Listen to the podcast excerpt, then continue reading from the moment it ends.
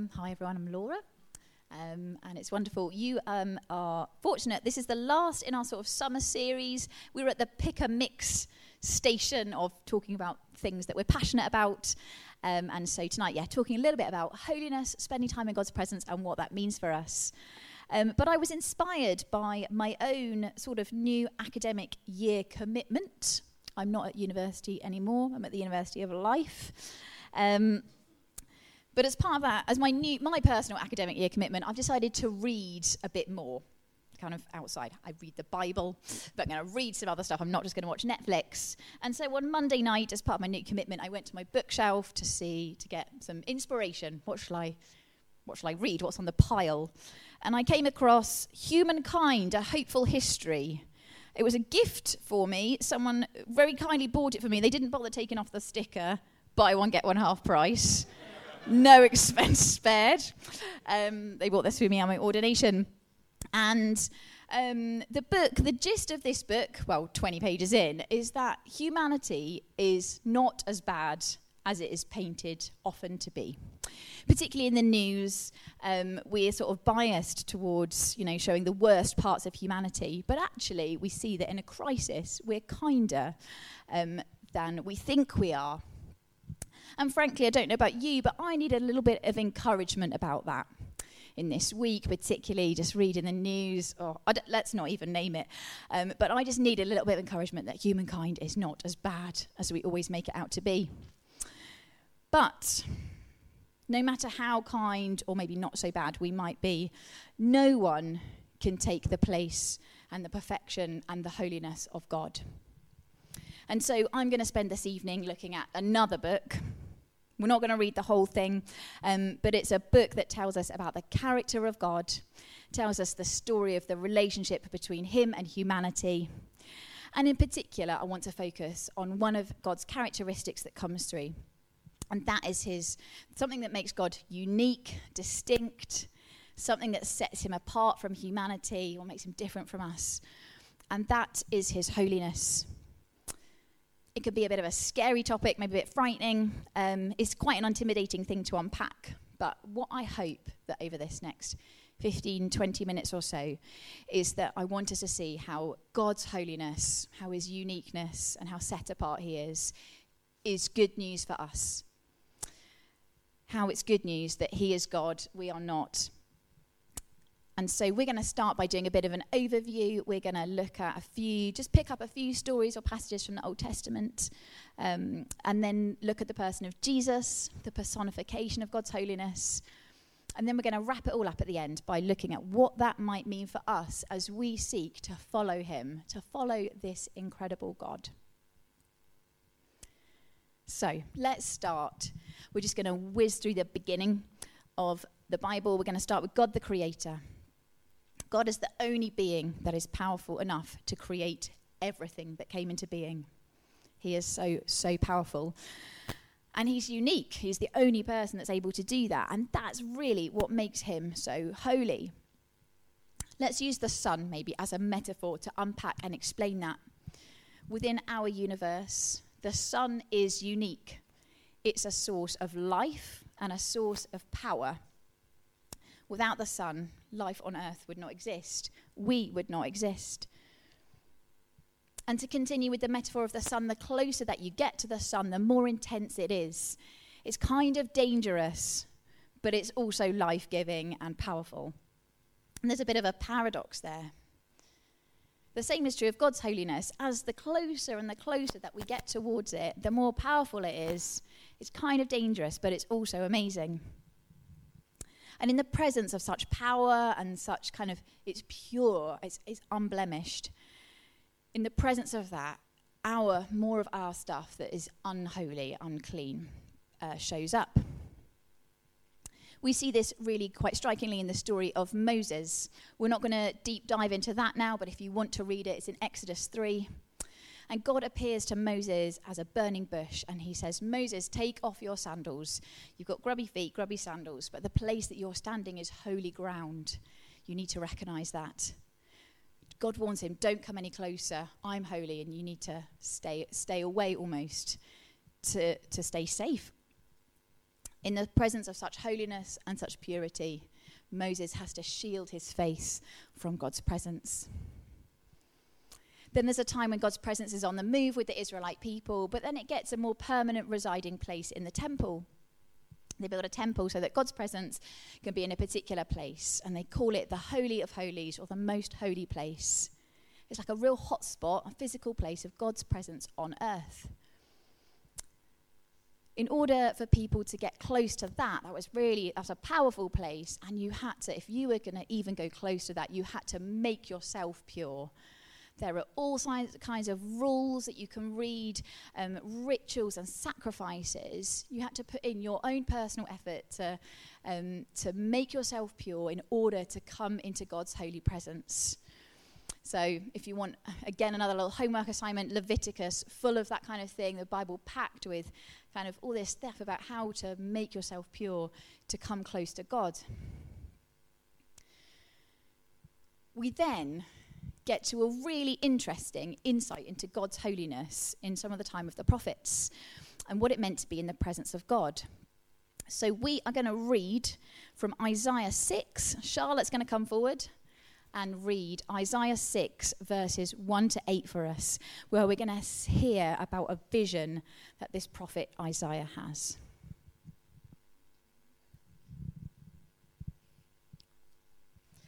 Um, okay, so Isaiah 6. If you have a Bible, feel free to open it. Um, so, verse 1 to 8. In the year that King Uzziah died, I saw the Lord high and exalted, seated on a throne, and the train of his robe filled the temple. Above him were seraphim, each with six wings. With two wings they covered their faces, uh, with two they covered their feet, and with two they were flying. And they were calling to one another, Holy, holy, holy is the Lord Almighty. The whole earth is full of his glory. At the sound of their voices, the doorposts and thresholds shook, and the temple was filled with smoke.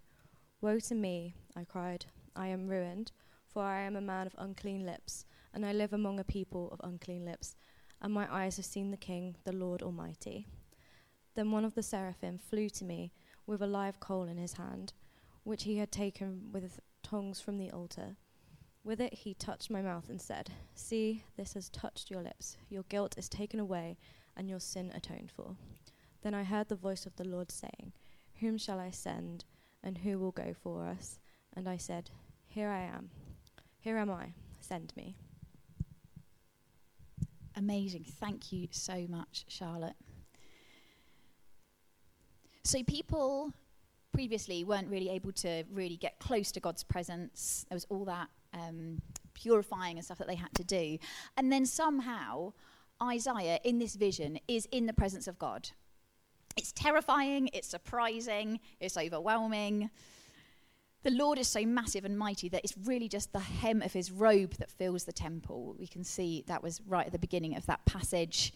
We've got heavenly creatures flying around, covering, praising him, saying, Holy, holy, holy is the Lord God Almighty. They're repeating three times that word holy. That's what they see before them. There's smoke, and the building is shaking with the sheer power and holiness of the Lord. It's pretty epic, I would say. I think probably, I don't know about you, but I'd be a bit frightened if I was in that situation. But then the most extraordinary thing happens. Isaiah, who is in this moment, just in awe of this power of God, becomes really aware of his own uncleanness. He says, Woe is me of unclean lips. In comparison to the presence that he's in, he realizes how unclean he is. But then this heavenly creature takes this hot coal from the altar. They fly it down, and then it touches his lips.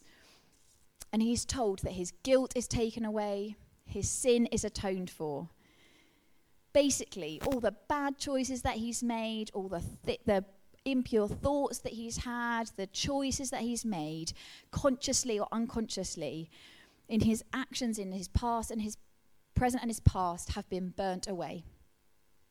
Rather than him being bringing his impurity and making the coal impure, instead that coal that has come from a place of sacrifice has touched him and made him pure rather than being destroyed um, and in- infecting God's presence, instead, he's been transformed by it.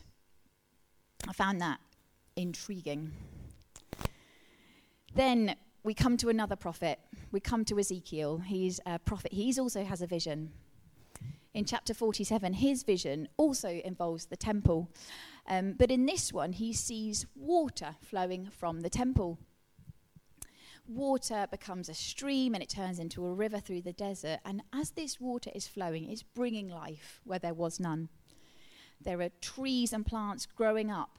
Um, it's flowing into the Dead Sea where nothing could exist. And now there is being life that was being brought. So let's notice the direction of travel again. Previously, people were making themselves, having to make themselves pure to go into God's presence. But now it seems to be flipping around. It's almost like God's story is saying that his presence is flowing from the temple and coming out and making things pure and bringing things into life. That seems pretty cool. That feels significant to me. I don't know about you. Um, so let's just take a brief moment to pause here and think about maybe what this might mean for us. Because the more I thought about it, the more I thought that former way is something that I encounter all the time, um, kind of in my work. I work here for the church, I do lots of pastoral ministry. Um, I encounter that in people all the time, and I notice in that in myself as well. I meet people who are reluctant to come to church because they don't feel worthy. There's something they're ashamed of, and they say, I just need some time to sort myself out, and then I'll come. But the wonderful news about God's character is that when we come into his presence, yes, we become aware of the stuff that is not so holy about us, but also He comes to cleanse us so that we can remain in His presence. Maybe, I wondered if we could liken it to maybe a shower, as in like a bath shower. Um, say you go for a long walk on the Alban Way one day. Maybe a group of you go for a long walk in the sunshine and it's hot, and you come back and you're a bit sweaty and a bit grubby. You don't not go in the shower because you don't want to make the shower dirty. The point of the shower is to make you clean. So you get into the shower, you make yourself clean again. And I think the same is the same is true with spending time in God's presence. We spend time with him, he will wash us clean of those impurities. But wait, there's more. We've only got to the middle of the book. These visions and these moments that these prophets had were moments pointing forward to a time where God would send his holiness and bring his holiness in another way, that it would be embodied. And that was in the person of Jesus. Jesus embodied God's holiness. When, he touched, when Jesus touched people that were classed as impure, it's like he transferred his purity and his holiness to them rather than the other way round. I'm sure you can all remember COVID. It was only in recent memory as it was ripping its way through the population. Assuming you did catch it, maybe you're one of the lucky few that's never got it, but most people I know have had it. Assuming you caught it at some point, I'm sure you wondered who you got it from who breathed near you or whatever and gave it to you. Um, and then so the disease transferred to you, and then possibly you breathed around other people, and perhaps you passed it on as well. The disease spread and spread. In the days of test and trace, if you'd even been ne- near someone, you had to isolate, didn't you, for fear of infecting other people with this disease. Not so with Jesus. He was so holy that rather than being affected by anything that anyone brought to him or touched him with, instead, he conferred his purity instead. People were captivated by that. It brought about healing, it brought about forgiveness of sins, it brought about all sorts of wholesomeness. It's like Jesus became that holy coal from Isaiah's vision. That when he came and touched people, he brought healing and he brought wholeness. But he didn't just keep that to himself. He said that him and his followers were now going to become God's temple. Through them, God's holy presence would go out into the world. We're going to quickly read John 7 37 to 39. Um, it was on a festival. On the last and greatest day of the festival, Jesus stood and in a loud voice said, Let anyone who is thirsty come to me and drink. Whoever believes in me, as scripture has said, rivers of living water will flow from within them. By this he meant the Spirit, whom those who believed in him were later to receive. Up to that time, the Spirit had not been given, since Jesus had not yet been glorified. We do live in a time where Jesus has been glorified. By that, they meant his death and then his resurrection. And so we, like those early believers, can be filled with his Spirit. It's a really, it's an interesting picture, this picture of the river and this living water coming out. But the Holy Spirit is the presence of God, that river of living water that flowed from the temple in Ezekiel's vision to bring God's holiness and purity into the world. Jesus was the embodiment of that, and we can have that and live that as well. Jesus was able to do that because his being glorified was crucial.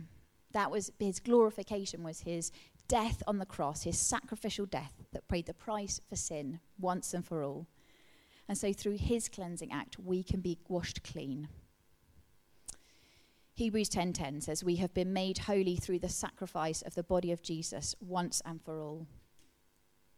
We don't have to pa- um, time to unpack everything that chap- Hebrews chapter 10 says, but if you want your third piece of homework, go and read Hebrews chapter 10, especially if you want to press more into this and understand more about what this means. So I guess the question is so what? What does that mean for us? How might that make our lives look any different? What does it mean for us today? I want to look at three things briefly before we wrap up. And we're going to read one more piece of scripture to do that. We're going to read Hebrews 10, verse 19. It says, Therefore, brothers and sisters, since we have confidence to enter the most holy place by the blood of Jesus, by a new and living way opened for us through the curtain, that is his body. And since we have a great high priest over the house of God, let us draw near to God with a sincere heart and with the full assurance that faith brings, having our hearts sprinkled to cleanse us from a guilty conscience, and having our bodies washed with pure water. Let us draw near to God. I love that. Spend time in his presence and draw near to him. What a glorious invitation. If you spent any time at 5 p.m., or if you're new, what we hope to communicate is that you'll know we believe that God desires relationship with us. And that rather than putting lots of hurdles in, He invites us to draw close to Him. We can do that because of the sacrificial death of Jesus, which cleanses us from our sin. More concretely, what does drawing near? What does that look like? Just a few suggestions actively seek to spend time in His presence. Maybe that for you is through reading God's Word, God's primarily, primary revelation of Himself to us. Spend time meditating on those passages, on God's holiness, of who He is. Spend time in worship. Um, part of that is our time. We sp- that's why we spend time on that together at 5 p.m. It's why we make the space. You'll notice even tonight we made space just to spend more time lingering in God's presence rather and focus in on that. The temptation, I mean, we've got to, it's, it's part of that, it's just being intentional and focusing in on that, not just daydreaming about what we're going to have for dinner. I know occasionally I've been guilty of that at 5 p.m. Um, but it's about saying, God, I want to spend time with you and I want to press into your presence. Um, yeah. Anyway. The second thing is to be prepared to be changed when we spend time in his presence. Be prepared to be transformed. There's nothing quite like spending time in the presence of someone who is a truly good person to make us recognize that we are maybe some of the parts of ourselves we don't love so much. I'm going to give you a real life example of this. I have a wonderful, lovely friend. Let's call her Hannah. That's not her actual name. She's very nice. She's a primary school teacher. She's kind and giving to other people. Um, but I was chatting about my friend Hannah with someone else recently, and she knows Hannah, and she also knows Kaylee. Let's call her Kaylee. Um, and she said, in comparison to Kaylee, Hannah looks like a complete bitch um, because this other person is so, so nice. Um, and it's interesting, isn't it, when it's all relative. When we spend time in God's presence, we notice and we realize perhaps there's parts of ourselves that we don't love. But actually, let's be prepared to be transformed by that. Let's notice that. Let's confess that to the Lord. Um, and let's let Him change us. And I would want to say at this point that God's love, eh, it, spending time with God's presence, it shouldn't, it shouldn't be an accusatory thing. It actually shouldn't make us come out feeling like, oh, I'm just a terrible person at all. Romans 2 4 reminds us that God's kindness is intended to lead us to repentance. It's his love and his power and his passion for us that invites us to spend time with him, to be cleansed, and then to enjoy time with him. Like the hot coal in Isaiah's vision, like Jesus' outstretched hand that we see, we can receive his cleansing and his healing because of his holiness and be transformed by his presence. And so, then finally, what might this mean? Pray to be filled with his Holy Spirit when we are filled with God's Holy Spirit, that holiness, we ourselves become like little living temples of God's presence here on the earth. The implications for that are massive, they're huge. If you are a student at the university, that means if you've asked to be prayed to be filled with the Holy Spirit, you are taking God's holy presence into the forum, into whatever you call the library, which is not called the library, the LRC, exactly. You're taking God's presence into the LRC. You're taking it into the sports village and your lecture theatres. What a privilege and what an opportunity. If you're employed, you're taking God's holy presence into your place of work, into the hospitals and the schools um, and the law firms and wherever else. It means in your family, among your flatmates, those that you greet in the supermarket, you are a living temple of God's holy presence in response to being cleansed in God's presence, Isaiah's response was, Here I am, send me. He had a, a response and a reaction. Maybe that is something you want to make a prayer for yourself tonight to ask God to fill you with the Holy Spirit and say, Lord, here I am, send me. So, God's holy presence, it's powerful, it's life giving, and it's life changing. It's life changing because the act of Jesus' death and then resurrection means we can come into God's holy presence, we can receive his cleansing and forgiveness, and we can be empowered to be sent out and live and live his holy presence wherever we are. So there's a couple of things I'd like to pray for this evening. The first is to pray for anyone who would like to encounter more of God, to know that cleansing power, and to be reminded of his grace maybe you've been holding back from going deeper in your real relationship with God because you're worried about what that might expose. And if that's the case, we'd love to pray that it is God's kindness that leads you deeper with Him. The second thing we'd love to, I'd love to pray for is to pray for anyone who would like to be filled or refilled with the Holy Spirit, especially to be a witness and representation of God's holy presence in whatever context you find that in, whether that is uni or work or with your family. Maybe you want that to be your prayer. Here I am, send me. So we're going to pray now, if that's all right. If, if it's comfortable for you, maybe you want to close your eyes. Um, maybe you want to open your hands as just a gesture of receiving. You, that's optional, you don't have to do that. But I'm going to pray now, um, and let's just see whatever else the Lord wants to do. So we pray, Come, Holy Spirit, now.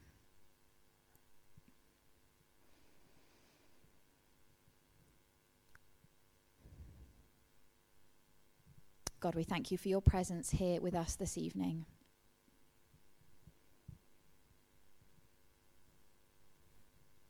And so, for anyone here who would like to encounter more of God, to know that cleansing power, um, to be reminded of His grace, God, I pray now that you would reveal yourself.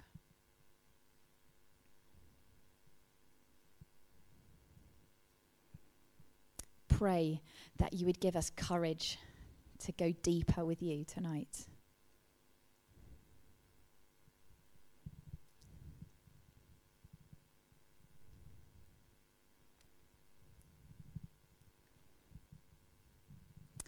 And for anyone who wants to be filled or refilled by the Holy Spirit, God, just pray that you would come now.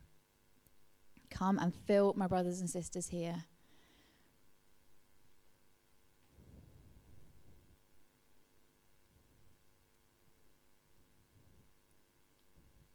Perhaps if you sense that burning within you, that prayer of, Here I am, send me, maybe you want to make that your own prayer to the Lord right now.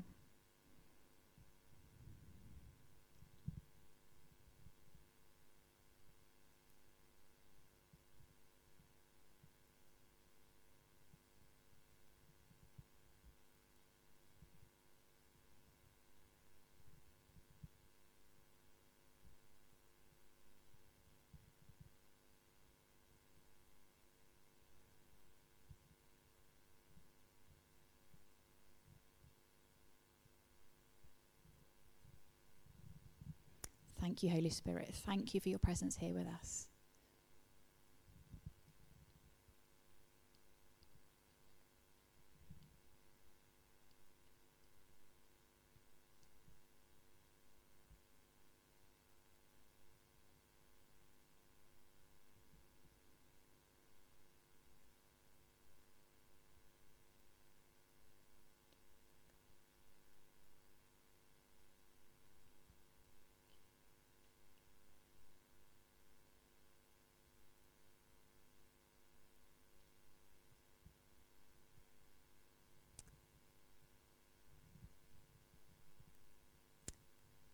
And God, we thank you that it's your kindness that leads to this.